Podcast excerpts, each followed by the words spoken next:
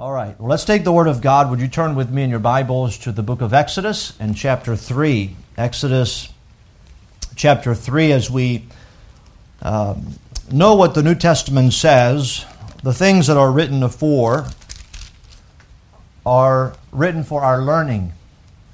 And so there's no doubt when we look at the accounts of the Old Testament, one of the primary purposes of the Old Testament is to uh, show us the seed of the woman. I think that's pretty evident. Uh, one of the purposes is to show that when Jesus Christ comes on the scene, we know exactly who he is and where he came from, uh, the promises of God. And uh, when we think about the Old Testament, we can also see uh, God working, uh, but working in man and also working with man.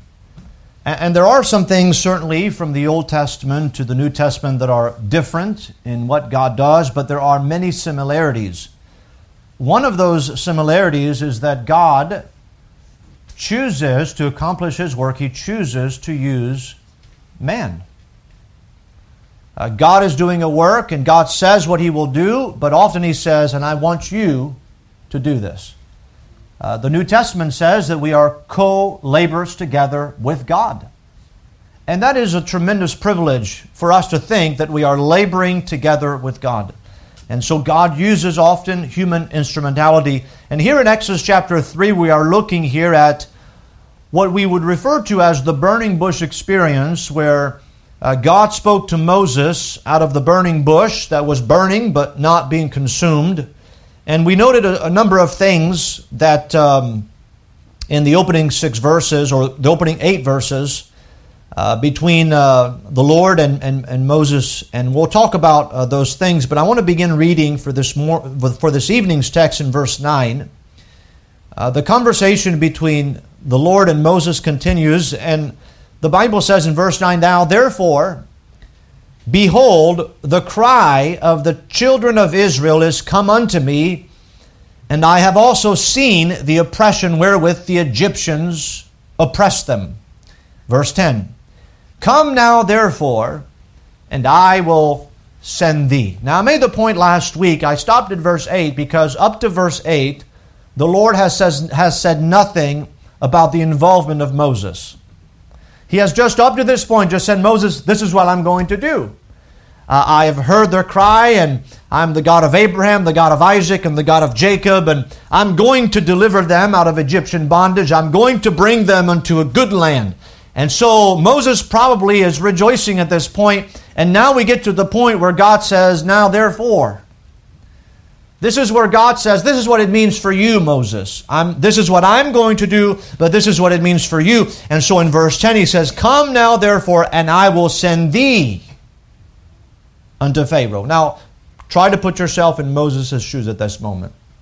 Up to this point, God's going to do this, and we might think, Praise the Lord, amen. I think often when we think about the work of God in the world, I think we all say, Praise the Lord, amen. God is at work. But I think sometimes when we say, Well, God wants us to be involved, then it might get a little quiet. Right? Because we all agree God is at work.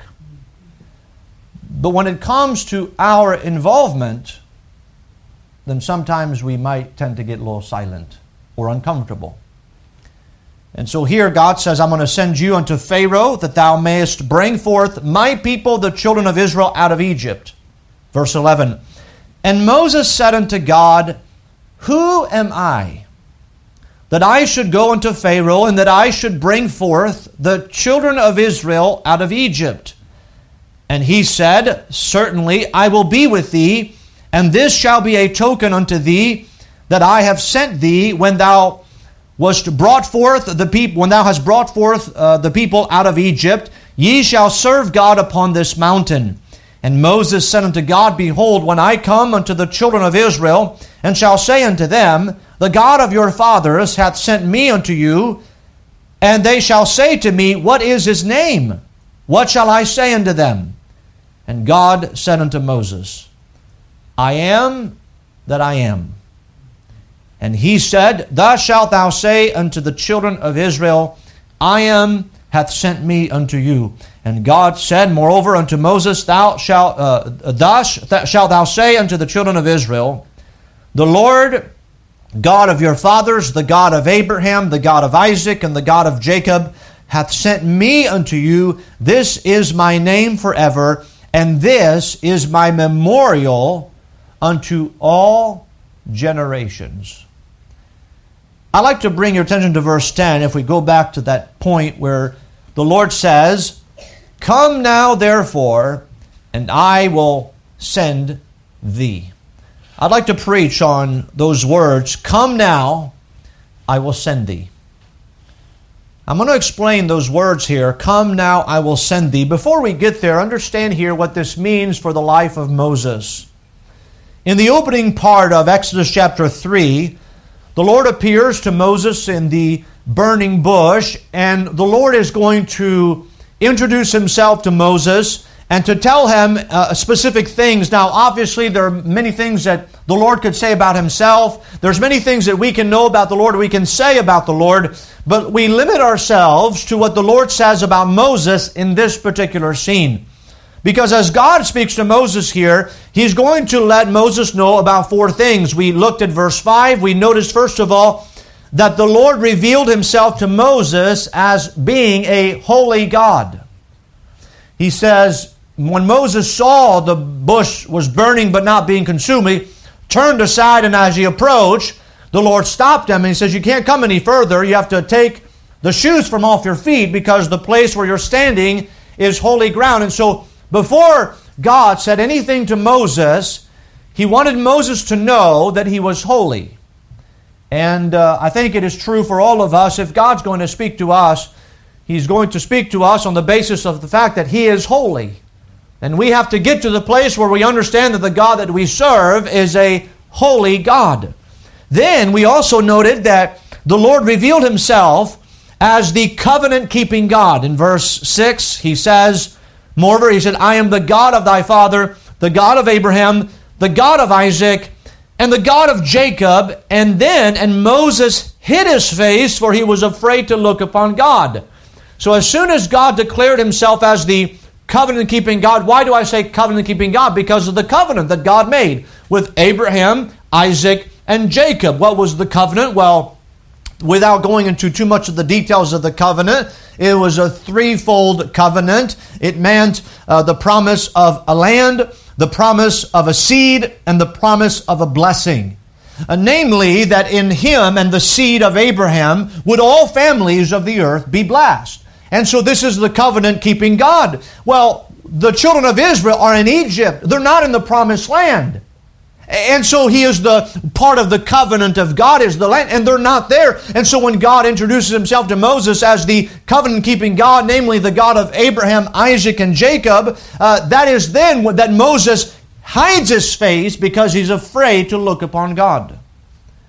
And so what do we learn? Not only is God holy, but also God keeps his word.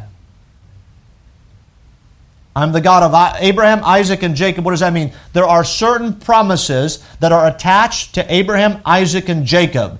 The descendants of Jacob are the 12 tribes. That's why he is called Israel. And so we know that there are certain promises connected uh, to Abraham, Isaac, and Jacob. And so uh, uh, Moses is reminded that God is a God who keeps his word. We also notice in verse 7 that the Lord revealed to Moses his compassion for the people. The Lord said, I have surely seen the affliction of my people which are in Egypt, and have heard their cry by reason of their taskmasters, for I know their sorrow. So there's three things that he says. He says, I have seen, I have heard, and I know. And so here the Lord reveals himself as the compassion, having compassion for his people. And we must be always reminded that, yes, God is certainly a God of, uh, uh, of uh, righteousness, He is just, He is holy, but He is also a gracious, merciful God. And here we find here his, his mercy is communicated in this truth. He says, I, I have seen, I have heard, and Moses, I want you to know that I know. And again, remember, it had been 40 years before that Moses had tried to do this alone. Moses had had compassion for his people, his brethren according to the flesh, but he could do very little about it. And here now, Moses realizes that God also has compassion on the people. Again, it's been 400 years that they're in, they've been in the land of Goshen. Now, obviously, they were not afflicted for 400 years. The affliction has happened more recently, and we know that if the affliction had not happened, they probably would not have left the land because it was comfortable there. And, and so God reminds Moses of his compassion for the people, but also, lastly, he tells Moses, the Lord reveals to Moses his purpose for the children of Israel. He says in verse 8, I am come down to deliver them. So, so far, this is what God has said to Moses I am holy. I am a covenant keeping God. I keep my word. I have compassion on my people. And I have a purpose for this people. And so that's what he uh, says to Moses. So, so far, so good. As a matter of fact, when you go into the details of what God says to Moses that he's going to do, notice verse 7 and 8. It's interesting here. God says he's going to do two things. So, this is what God is going to do. And notice his work is twofold. There's two things we learn. God's work, first of all, is complete. And secondly, his work is certain. Now, notice verse 7 and 8. The Lord said, I have surely seen the affliction of my people, which are in Egypt, and have heard their cry by reason of their taskmasters, for I know their sorrow. Verse 8, and I am come down to deliver them out of the hand of the Egyptians, and to bring them up out of that land unto a good land and a large unto a land flowing with milk and honey, unto the place of the Canaanites and the Hittites and the Amorites and the Perizzites and the Hivites and the Jebusites. So there's a fourfold work that God says, This is what I'm going to do. I have seen, I have heard, I know I'm come down to deliver them. I'm going to take them out of the hand of the Egyptians. I'm going to bring them into a good land and a land flowing with milk and honey. And so here God says, God's work is complete. This is all that I'm going to do. Now, up to this point, he's done nothing. Uh, I mean, as far as bringing them out.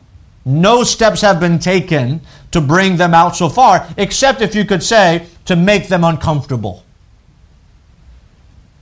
So not only is God's work complete here, but also God's work is certain. Do you notice every time God says, I? Now, if you and I, if that's how we speak most of the time, well, I, me, myself, and I, there, there might be a problem if you are just always talking about yourself. Uh, and so here, certainly we could say, well, it's not good for us to talk about ourselves, but, but it is good for God to talk about Himself. And so God says, I'm going to do this. I have seen this. I know this. And I am come down to deliver them. And so understand here, before the thing even starts, the work of God is certain. Now we know later he's going to tell Moses, just so you know, you're going to go to Pharaoh and he's not going to listen to you. He's not going to let the people go. Would you want that assignment? now go and bring the people out, just so you know, he's not going to listen. Now I will bring the people out and it's going to be a great deliverance. But it's not going to be an easy road. But before we begin here, before we get to the point where God says to Moses, Now I want you to do it, he says two things about his work. It's going to be a complete work, and it's going to be a certain work, Moses. Isn't it wonderful that we can serve a God whose work will be complete? He that hath good, begun a good work in you will perform it until the day of Jesus Christ. Whatever the Lord has started in us, He will complete it. He will accomplish it. That is true in our lives. It's true on the cross. It's true in the fact that one day Jesus Christ is going to come to earth. He's going to rule and reign for a thousand years. Uh, the kingdoms of this world will become the kingdoms of our Lord and of His Christ. That's going to happen. So the work that God is doing throughout the ages, it's going to be complete and it's also going to be certain. That's why we can say and proclaim, Jesus is coming again. And uh, the world says, well, some people, they, they count the delay of the Lord. Some men count slackness. No, no. God is long suffering. He is not willing that any should perish, but that all should come to repentance. But his work will be complete and it will be certain. It is complete, it is certain. So, with those things in mind, that is when he turns to Moses now and he says, You're going to be involved. Now, again, up to this point, I think we, we all agree, right? We say, Amen, the Lord's coming. We think about the work of God. Yes, wonderful. The work that He begun in us, He will uh, uh, take it to the end. We, we know that. We, we, we are predestined to be conformed to the image of His Son. One day we will be glorified. Romans 8. It's going to happen. But now he turns as now, this is how I want you, Moses, to be involved. You see, we often, and I speak with respect to the flesh and the infirmity of the flesh, we all, like to, we all like to talk about how great God's work is, and it is. But as soon as we have to talk about how we get involved in it, that's when we get uncomfortable. And so here, Moses, here, up to this point, everything is wonderful. But now God turns his attention to Moses. And so we read from verse 9 down to verse 15. I want to share uh, three truths about what is going on here between the Lord and Moses concerning the work of God. Uh, let me give you the three points, then I'll expound on those. First of all, we see the choice of God for the work. God's going to make a choice for his work. His choice is Moses. Then we're going to see the concern of Moses with the work.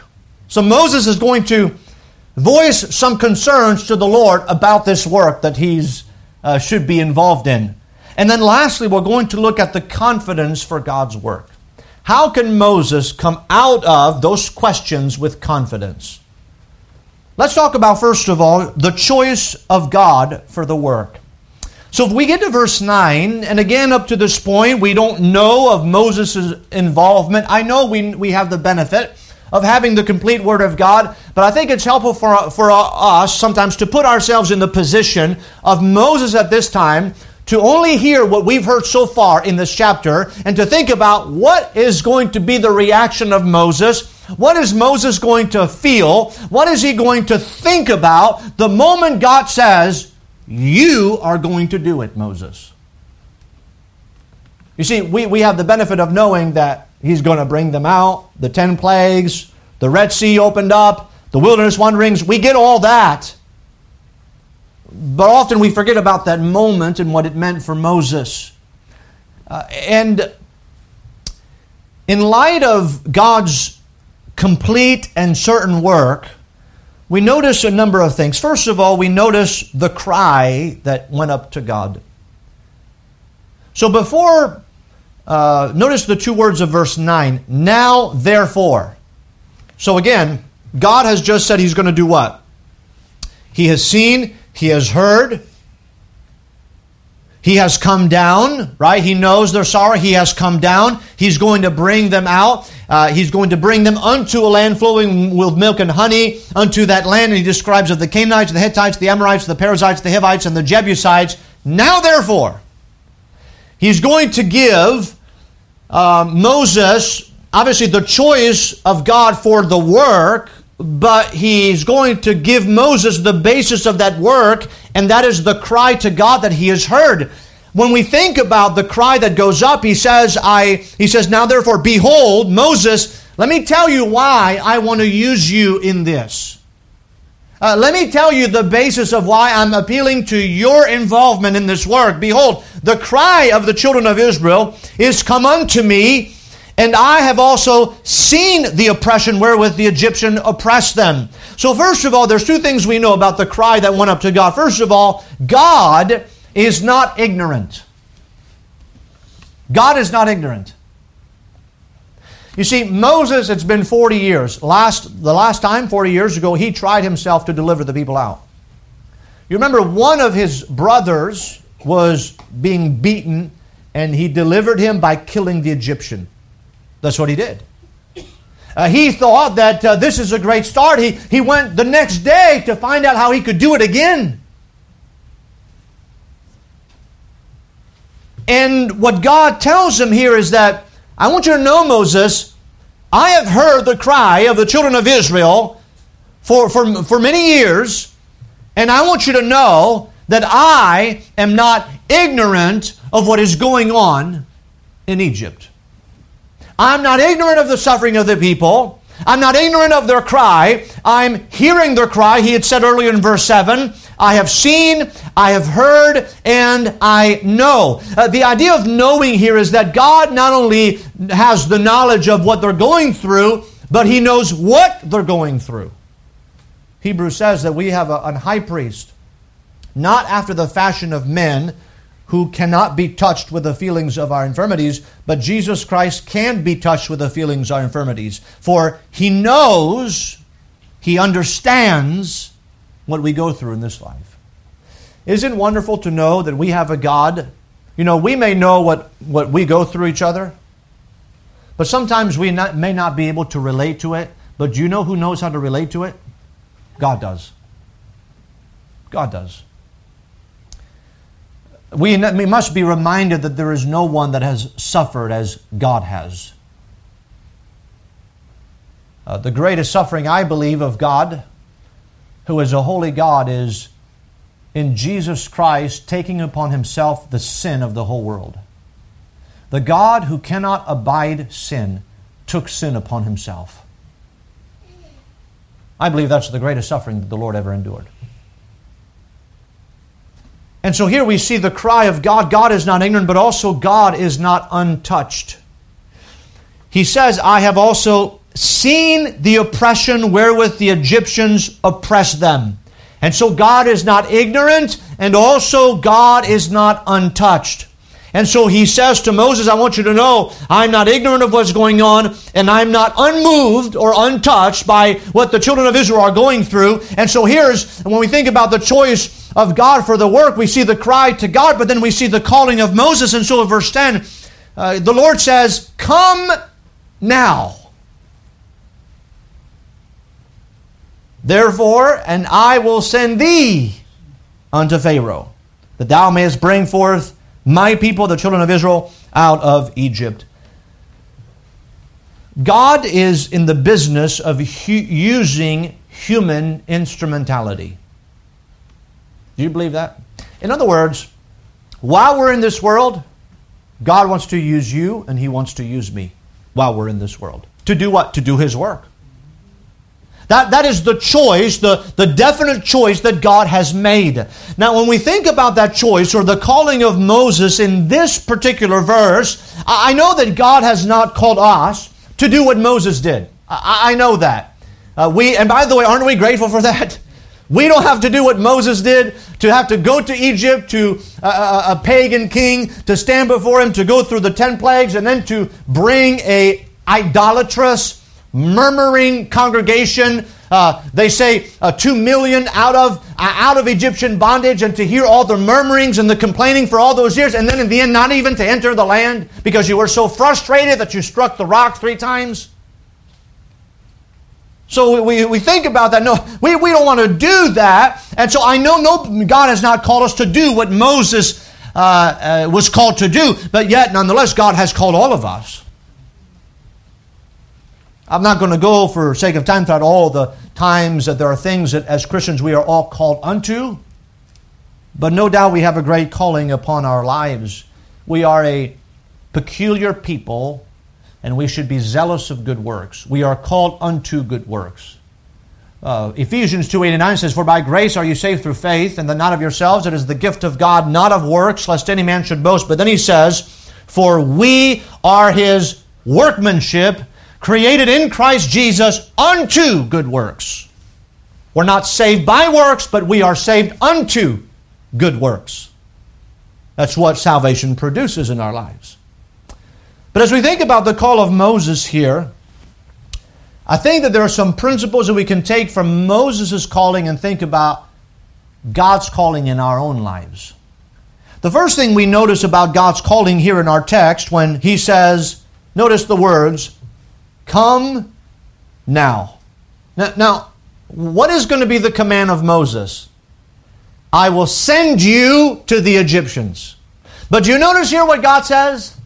Come now. And I'm thinking, where is he coming to? He's already there.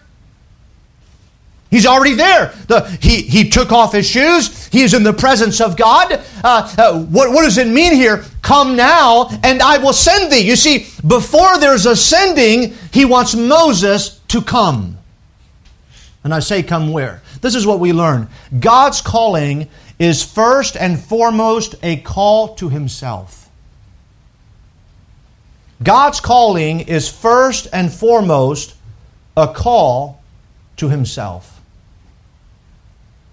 He's about to send Moses. Now, remember, he's going to tell Moses, I'm going to be with you. I'm going with you wherever I am. We know that God is omnipresent, but he wanted Moses to be reminded that he would be with him, he would accompany him, he would do miracles through him and with him. But before any of that happens, he says, Come now, come unto me. You know, there's a pattern in that, in, that, in even the book of Exodus itself. You remember the theme of the book, Exodus chapter 19, verse 4? He's, God says, Ye see what I did unto the Egyptians, and how I bare you on eagle's wings, and brought you unto myself. It's not so much about the land as much as it is about God. And here in this same calling, we find here that God's calling is first and foremost a call to Himself. I'm thinking here when God says, Come now, come where? To God. Don't run away from my calling, Moses. Now, don't dismiss what I, what, what I want to do in your life, where I want to send you. Come to me. So, God's calling is first and foremost a call to Himself. Uh, I, I preached on this before, but you remember Jesus Christ, first encounter with the disciples? He saw Peter and says, Follow me, and I will make you fishers of men. Same principle. Follow me, Moses. Uh, follow me, Peter. Come with me. Be with me. And when you spend time that you are with me, then I will make you a fisher of man. You see, Moses could not be the leader that God wanted him to be unless he was first with God. Unless he spent time with God. And by the way, everything that Moses did when he got to Egypt was under the direction of God himself. So you see, before Moses goes to Egypt, he has to have uh, this settled that his call in his life, the call in his life, is primarily a call to be with God, to hear from God, to be in fellowship and communion with God. And Moses, for the rest of his life, would have such a close communion with God that he would be God's mouthpiece. And he is called the friend of God. God talked with Moses just like a friend talks to another. We'll see that later in the book of Exodus. So we see here that God's calling is first and foremost a call to Himself, but also, secondly, think about those words Come now, therefore. Uh, God's calling here, we think about that word now. You remember 40 years earlier, Moses, uh, Moses tried to do it himself. He, he tried to deliver the people out. According to uh, Stephen's sermon in Acts chapter 7, the people rejected him as a leader. We see earlier, you remember when he killed the Egyptians the next day, he, he went out and he didn't see an Egyptian uh, fighting with one of his brethren. He saw two Jews, uh, two Hebrews, uh, fighting among themselves. And he said, Hey, what, what, what, are you doing? And they said, Who made you a, a ruler and a judge over us? And so we find here that uh, when God says, Come now, that means what you wanted to do then was not my timing, but now is my time. This is my timetable. You wanted to do 40 years ago? I actually wanted you to wait 40 years before I would use you.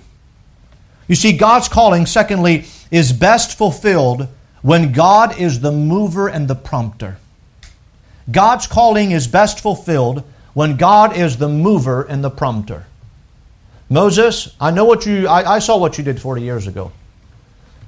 I know you were probably motivated by the right thing. I know you you uh, thought that you were the deliverer at that time and that, that God would use you for that time. You were 40 years of age. That's the prime of life. And, you, you know, this, this was it. This was the time.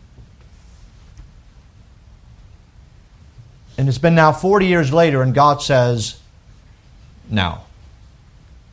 Now is the time.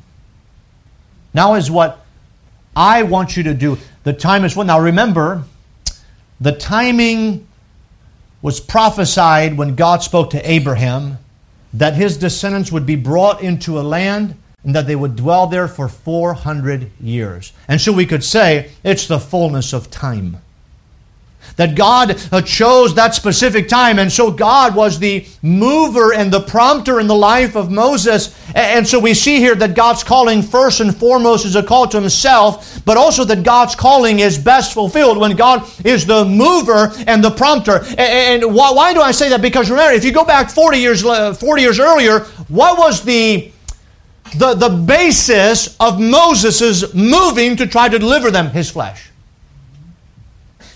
Isn't that what he did? He took a man by force and killed a man. That's the flesh. He's going to go next time, now when God sends him now to go to Egypt, he's not going to touch one man. He's not going to fight. He's not going to wrestle. He's going to do things by the hand of God. And so 40 years earlier, it's been a work of the flesh, but now that God is the mover and the prompter, and by the way, he's probably too old to wrestle and to fight. Maybe that's why God chose when he was 80. And so we see that God's calling is best fulfilled when God is the mover and the prompter, not when we're motivated by the flesh. You know, we think about the work of God, and, and we may look even at the map in the back of that whole area, and we just erase all the highlighted streets that we did. And we may get in our minds and well, let, us let's do this. Let's, let's get out there and let's, uh, you know, uh, walk and knock on every door and let's, let, let's, let's do this. And we can do this in the, in the efforts of the flesh and not accomplish a whole lot. Just like Moses, you know, beating the air, trying to do something and making no difference at all. May God be the mover and the prompter. We also see, thirdly, we think about the words. Notice in verse 10, he says, Come now, therefore, I will send thee. So come now, therefore, I will send thee. We see here that God's calling is often associated with obvious and understood difficulties. Do you see here, to whom will he be sent to? In other words, the Lord here didn't say, Moses, I'm going to send you to my people Israel. No, no. He says, I will send you to who? Pharaoh. Hmm.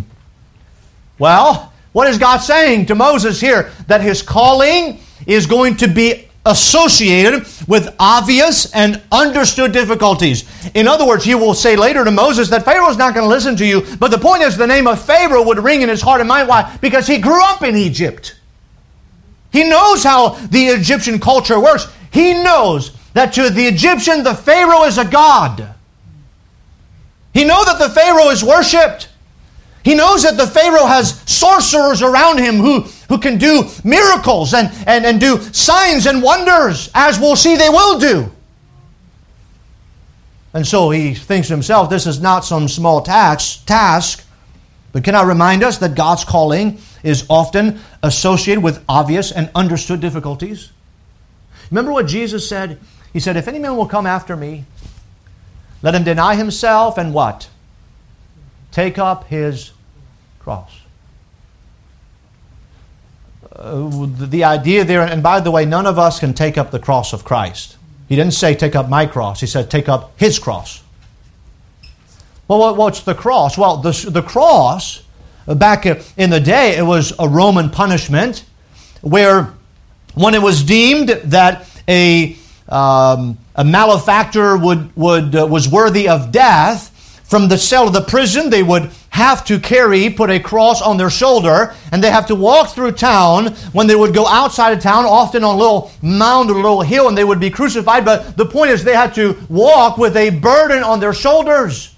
Uh, in other words, the, uh, Jesus Christ saying, if you want to come after me, I want you to know that there are going to be burdens, there are going to be difficulties, and so it is. Uh, there is often uh, uh, difficulties that are obvious, and they have to be understood before we serve God. There, there is no painless way to follow Jesus Christ. Now, I know that's what we want.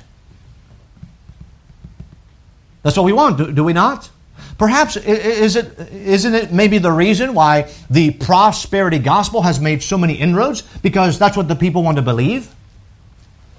They want a Christianity without any difficulties. They want a Christianity that's, well, oh, if I do this, God will give me a bunch of money and I will have no problems. And it's not the way it works. We are, are still in a sin cursed world. And so when we think about God's calling, the calling of God upon our lives will be associated with obvious and understood difficulties. Uh, Jesus Christ promised to his disciples. He says, The world will hate you. But don't worry, they don't hate you because they hate you, they hate you because they hate me. And if the world hated me, know that they will also hate you.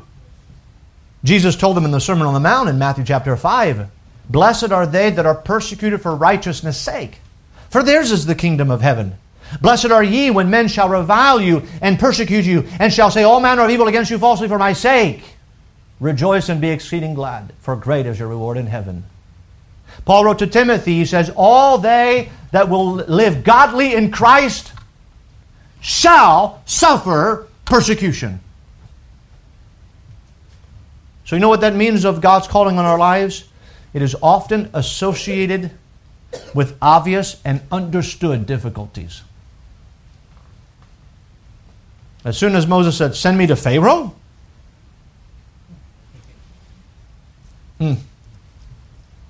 Pastor, you mean if I'm serve God, that, that means a burden? Yeah. That's the truth. I can't lie to you. We also see one more thing about God's calling. First and foremost, it is a call to Himself. It is best fulfilled when God is the mover and the prompter. It is often associated with obvious and understood difficulties, but also, number four, God's calling must never be separated from God Himself. Do you notice what He says at the end of verse 10? Notice He says at the beginning, Come now, therefore, and I will send thee unto Pharaoh, that thou mayest bring forth, what's the next word? My people the children of Israel out of Egypt. So if, if you notice, he doesn't say to Moses, Moses, go do it. It's going to be hard, it's going to be difficult, but now is the time. You go do it. He reminds him in the calling, he says, just so you know, these are my people. They're not your people, Moses. Now, is Moses going to lead them? Yeah, he's going to lead them, but they're not Moses' people. They're God's people. You see, when God calls us to follow Him, we have to be reminded that it's His work, not ours.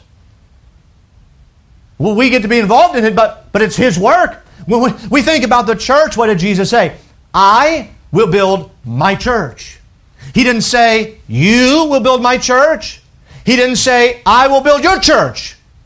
He says, I will build my church. It's His church. And so sometimes we might get headlong in front of God and said, oh, well, this is my church. This is my work. This is, this is what I'm going to do. And so here in the God's calling, we have to, we must never separate the work of God from God Himself. So we see here the choice of God for the work, but then secondly, we think about the concern of Moses with the work. So God has told him what he's going to do. He has told Moses that he wants to be involved. He wants Moses to be involved in that work. But then we see the concern of Moses with the work. So Moses is uh, mo- the concern of Moses in our text is twofold. And Moses basically here he addresses those concern with two questions. The first question is in verse 11, the second question is verse 13. Notice verse 11. And Moses said unto God, first question, Who am I? Now, I hope we all understand. Moses know who he is. He is Moses, the son of Jochebed. Moses knows who he is. What is that question then? Who am I that I should go unto Pharaoh and that I should bring forth the children of Israel out of Egypt. That's question number one. But then the second concern that he has after God says, I'm going to be with you, he then says, question number two, verse 13, And Moses said unto God, Behold, even I come unto the children of Israel, and shall say unto them, The God of your fathers hath sent me unto you, and they shall say to me, What is his name? What shall I say unto them? Concern number two. Concern number one, who am I? Concern number two, what shall I say unto them? I think the first one is a question of merit. Who am I?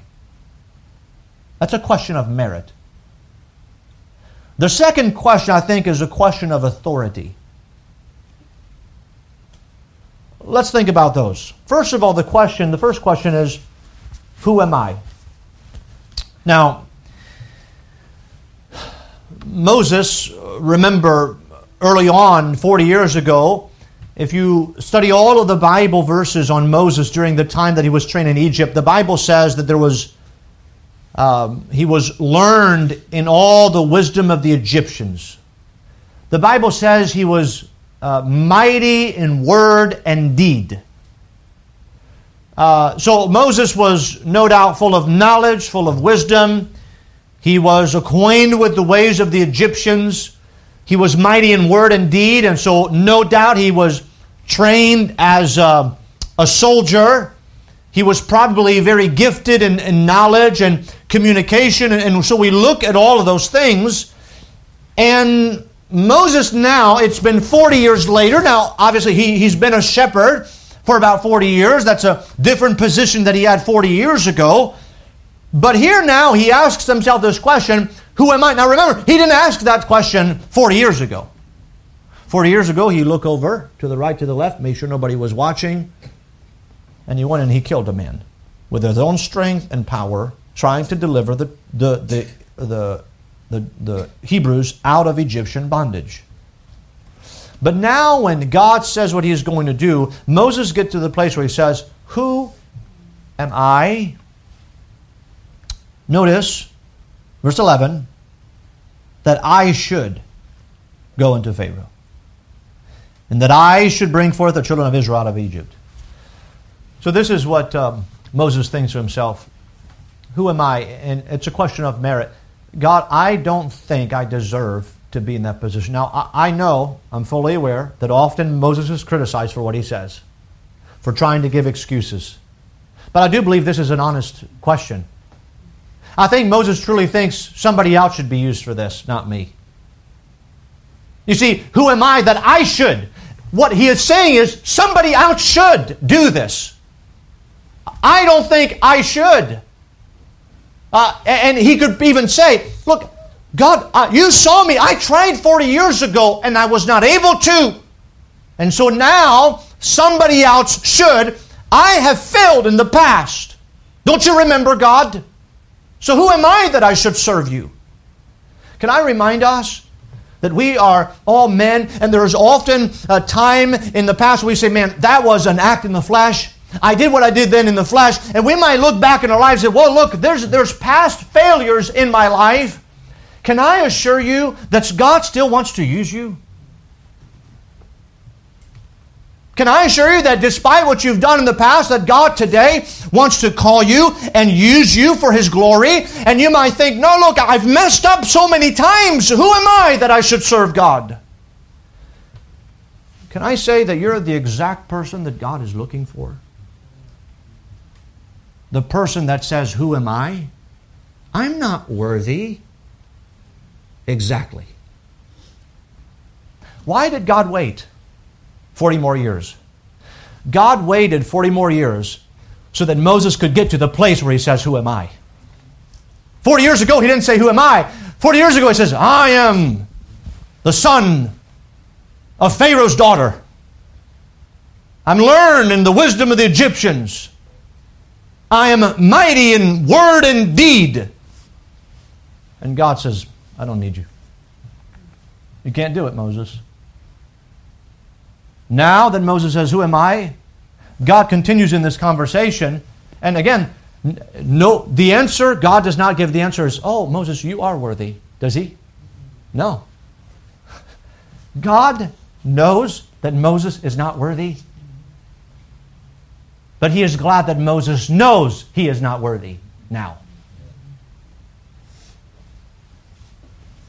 You see, you see what God's looking for? God's not looking for ability as much as he is looking for humility.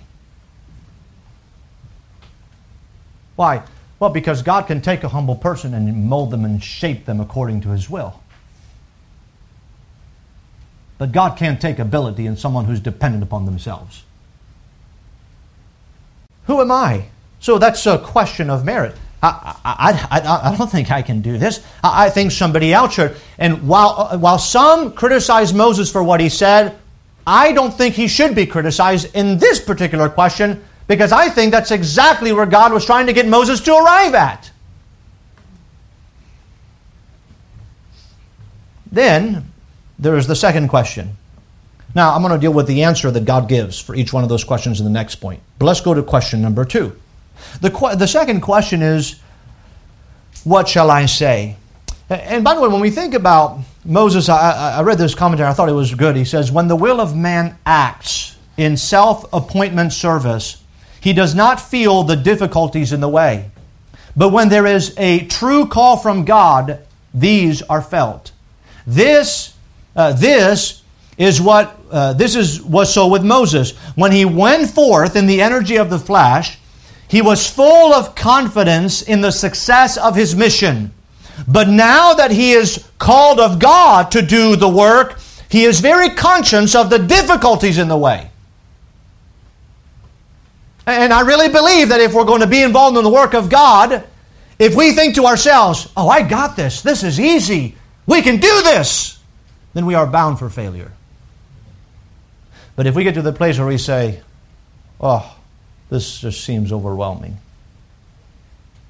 Then I believe that's when God wants to say, all right, let's do it.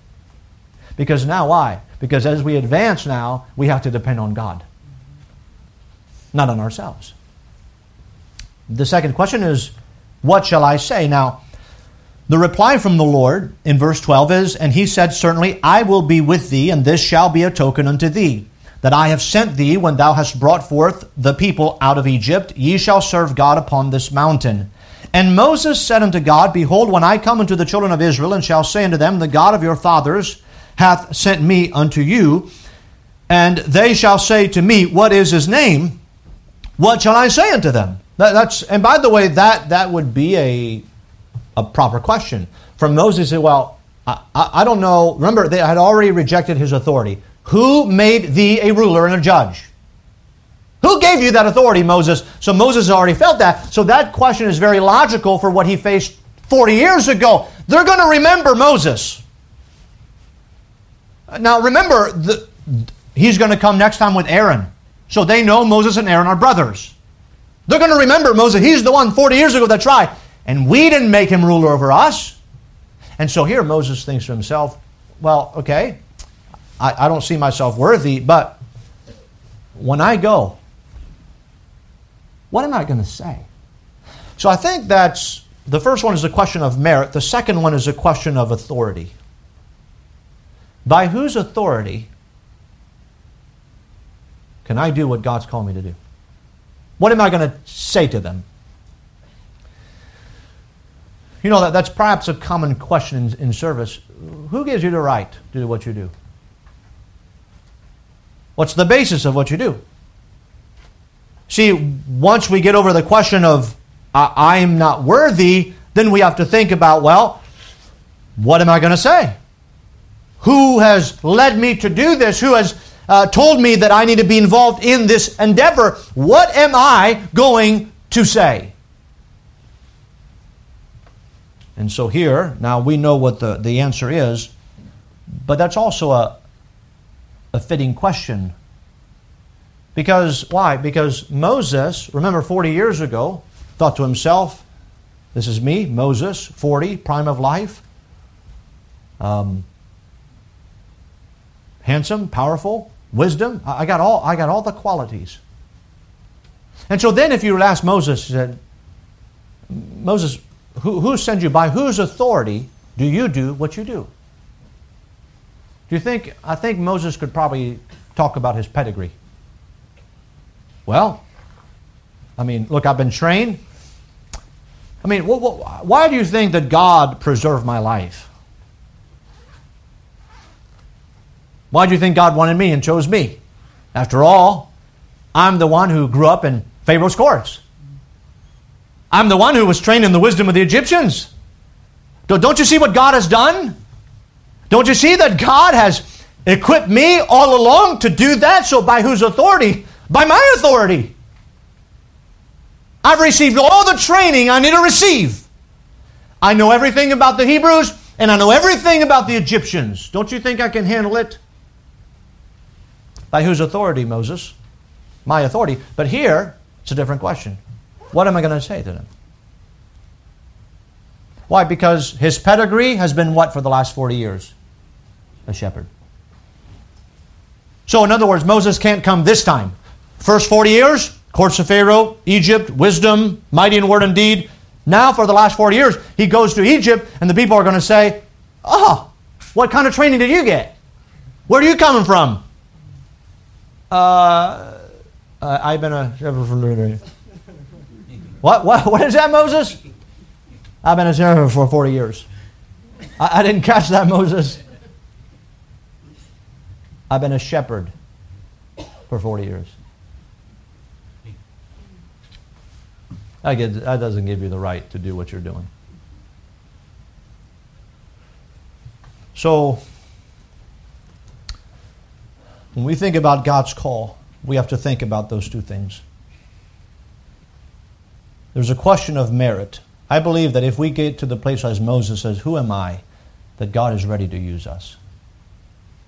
And if we get to the place where we say, like Moses, What shall I say? where we not, we're not depending upon ourselves, our experience, and our abilities, but we say, Because God led me, because God sustained me, because God will enable me.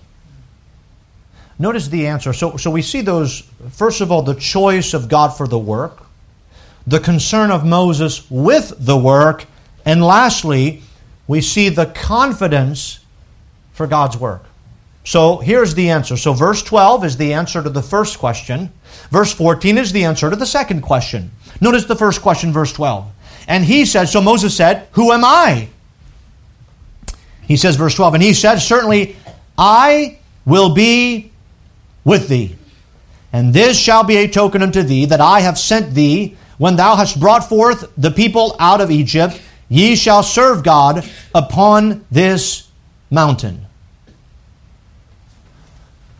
So, a, a man who says, Who am I? This is the answer. Often we think about, you know, we, we read the question, and often we go right to criticizing Moses. He, he, he should have just surrendered and said, God, I'll do it. No, no. Do you notice the answer? The question from God, uh, the, from Moses, received an answer from God to the question Who am I? The answer is not, You're great, Moses. You're worthy, Moses. What's the answer? I will be with you. So, we, we might think God would try to encourage Moses and say to Moses, Moses, that's a good question. Who am I? Well, let me tell you. Moses, you're just such a great guy. It's been 80 years. You've waited patiently all that time, and you, you know, you've been a shepherd for the last 40 years. You really did a great job for the sheep. I commend you. I mean, I, I just, I think you're probably the best person alive in the world today. No, you see, when Moses said, Who am I? God doesn't say, Let me tell you who you are. When Moses says, Who am I? God says, Let me tell you who I am.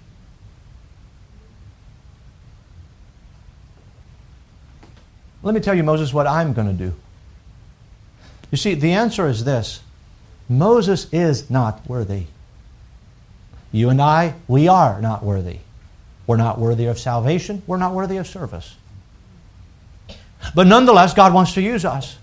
And so God says, Stop paying attention to yourself and pay attention to me. So, he says, certainly, with certainty, you can take it to the bank, Moses. I will be with thee. And then he says, Ye shall serve God upon this mountain. So Moses, here's the confidence for God's work. You ready? Here's the confidence for God's work. Moses would, would go with the certainty of God's presence. I will be with thee. You see, Moses, I know you're nobody, but, but I am somebody. I know you can't, Moses, but I can. Uh, Moses, I, I know you've been wanting to do this 40 years ago, but now I'm going to do it. And so it's not about you. You see, Moses, you, yes, you are insignificant, but my presence with you will make the difference. You want to serve me? Great. That's wonderful. But remember that you are unworthy. He ends the verse, uh, of what he says, he says, When thou hast brought forth the people out of Egypt, ye shall serve God upon this mountain. Well, where is he? Mountain of Horeb, the mountain of God. So he would. Can you imagine when Moses got back there? After going through all that journey, now God was with him all along. But then when he came back there, he says, You're going to come right back to the mountain where I called you from. And you're going to serve me in this mountain. And so God was uh, basically said, I'm going to be with you all along, and I'm going to bring you to me. You see, Moses would go with the certainty of God's presence. That's the confidence that we have in God's work. It's not self confidence, it's confidence in God. I know what the world teaches. Have confidence in yourself. Believe in yourself. What's the word that they use now? Uh,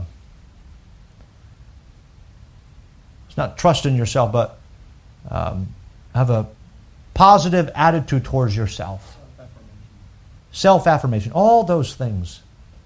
No. We need God affirmation. We need not have confidence in self, we need to have confidence in God. We are unable, but God is able. And so Moses would go with the certainty of God's presence. The second question, so that was the first question, is a question of merit. The answer is I know there's no merit in you, Moses, but that's not what's going to make the difference. What's going to make the difference is my presence. And then the second question, remember, was, What am I going to say? And the reply is verse 14. And God said unto Moses, I am that I am. And he said, Thus shalt thou say unto the children of Israel, I am hath sent me unto you. And so first, first of all, Moses would go with the certainty of God's presence, but here Moses would go under the banner of God's power. What am I going to say to them? And he says, Well, let me tell you what you're going to say. I am that I am. This is the first time we find this. Uh, in other words, I don't know of another verse that I can point to where God said to either Abraham, Isaac, or Jacob, says, I am, that's me, that's Jehovah, I am. So this would be, as far as we know, the first time that they would hear this term that God has called himself by. So what does that mean? I am that I am. Well, I am, the idea here is, is, the, is this continuation. Uh, so we think about uh, I am and I, and I agree with those who say that means that God has always existed, that He is the I am, He is the self existent one, and He is dependent on nobody else. But He says, I am that I am. What is He saying? I have always been. I am uh, self sustaining. I don't need anybody to help me. Nobody has taught me. No, I need help from no one, and I will forever be, and I will uh, never cease to be. I am that I am. Remember the question? What shall I say unto them? I am that I am. And he said, Thus shalt thou say unto the children of Israel, I am hath sent me unto you. The great I am, the self existent one. What is he saying? The all powerful one. This is a great contrast between 40 years before. Why? Because 40 years before, Moses took a man by his own hand and killed him. That's Moses' power. And so now they're going to see another Moses 40 years later, and there's going to be, he knows, he anticipates the question. That's why he asks it. What am I going to say? Uh, you know, Lord, they're going to ask, what is, upon what authority am I doing what I'm doing? You know, the pattern throughout the, the Bible times, even you remember when Israel wanted a king, they want to be like all the other nations, they want a king, a king to fight for them.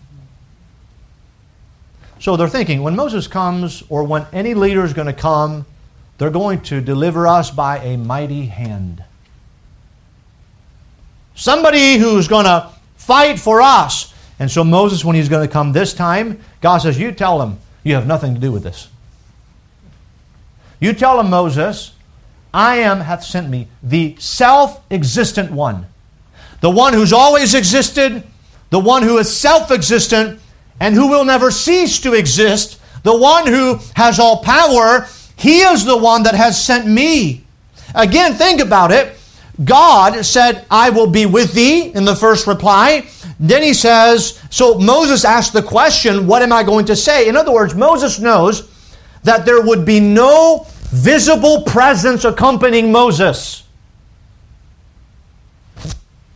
In the first question, Who am I? God said, I will be with you, but Moses knows there would be no visible presence. In other words, when Moses shows up in Egypt, God is not going to be visibly standing over his shoulder and saying, That's my guy, you listen to him. That's not going to happen that way. So Moses has, has to have some authority. There's going to be no visible presence accompanying Moses he was to go, in a sense, I know God was with him, but he was to go physically alone to the Hebrews, presenting himself as the God sent deliverer.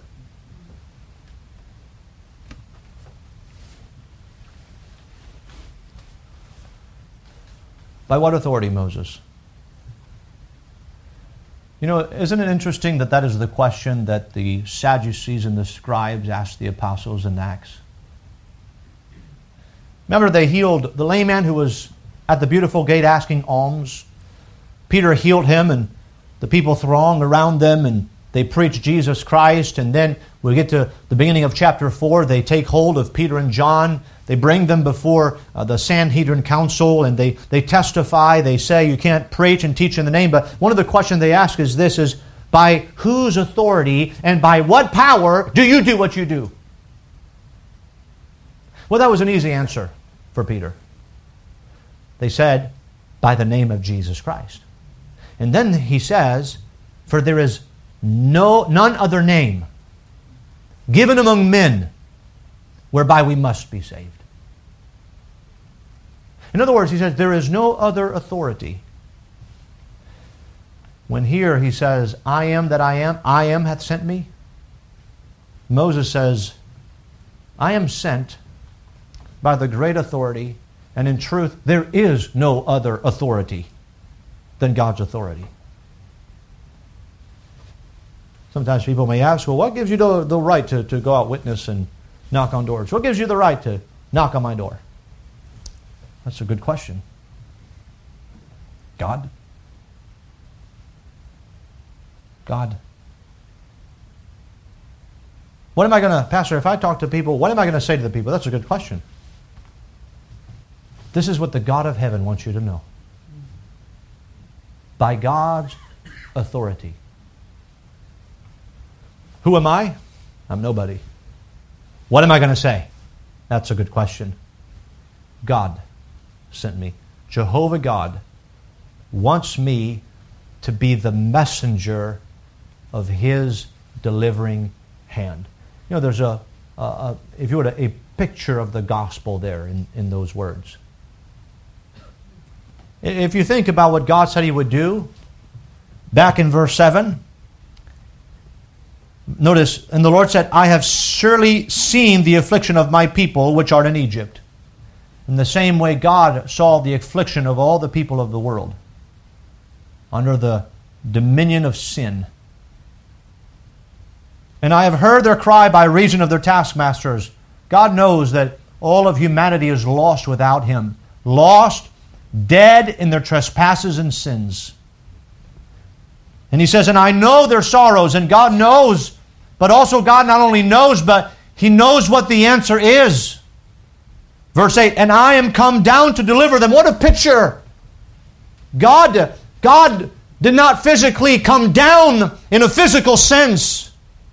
He sent Moses as the deliverer to, to bring them out of Egyptian bondage. But guess what? When the gospel was fulfilled, when the fullness of time was come, God sent his son, made of a woman, made under the law.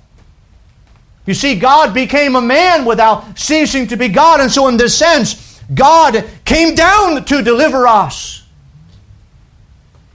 out of the hand of the Egyptians, out of the bondage of sin. And notice to bring them up out of that land unto a good land and large, unto a land flowing with milk and honey. And God redeemed us not just to bring us out of the bondage of sin, but He, he wants to bring in, uh, uh us into a life of, of, of peace and, uh, and, and spiritual stability. That's what God wants to do. And so here, Moses says, All right, he says, verse 15, and God said, Moreover, unto Moses, Thus shalt thou say unto the children of Israel, The Lord God of your fathers, the God of Abraham, the God of Isaac, and the God of Jacob, hath sent me unto you. This is my name forever, and this is my memorial unto all generations. This is my memorial unto all generations. So Moses is not going to come and say, or think about verse 15, this is my name. My name is Moses. No. God is the deliverer, not Moses. If they were to reject Moses, they would be rejecting God. In the same way, those who reject Jesus Christ are rejecting God. You cannot know God without knowing Jesus Christ. There is one God and one mediator between God and man, the man Christ Jesus. There is no other. And he says, And this is my memorial unto all generation. So God said, I'm going to come down and deliver them. How is God going to do that? He's going to do that by sending Moses.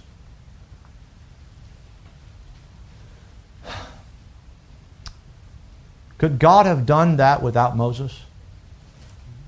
Yes. I think the question is, uh, the, the answer is obvious. Of course, he could have. God doesn't need Moses. But God chose to use Moses.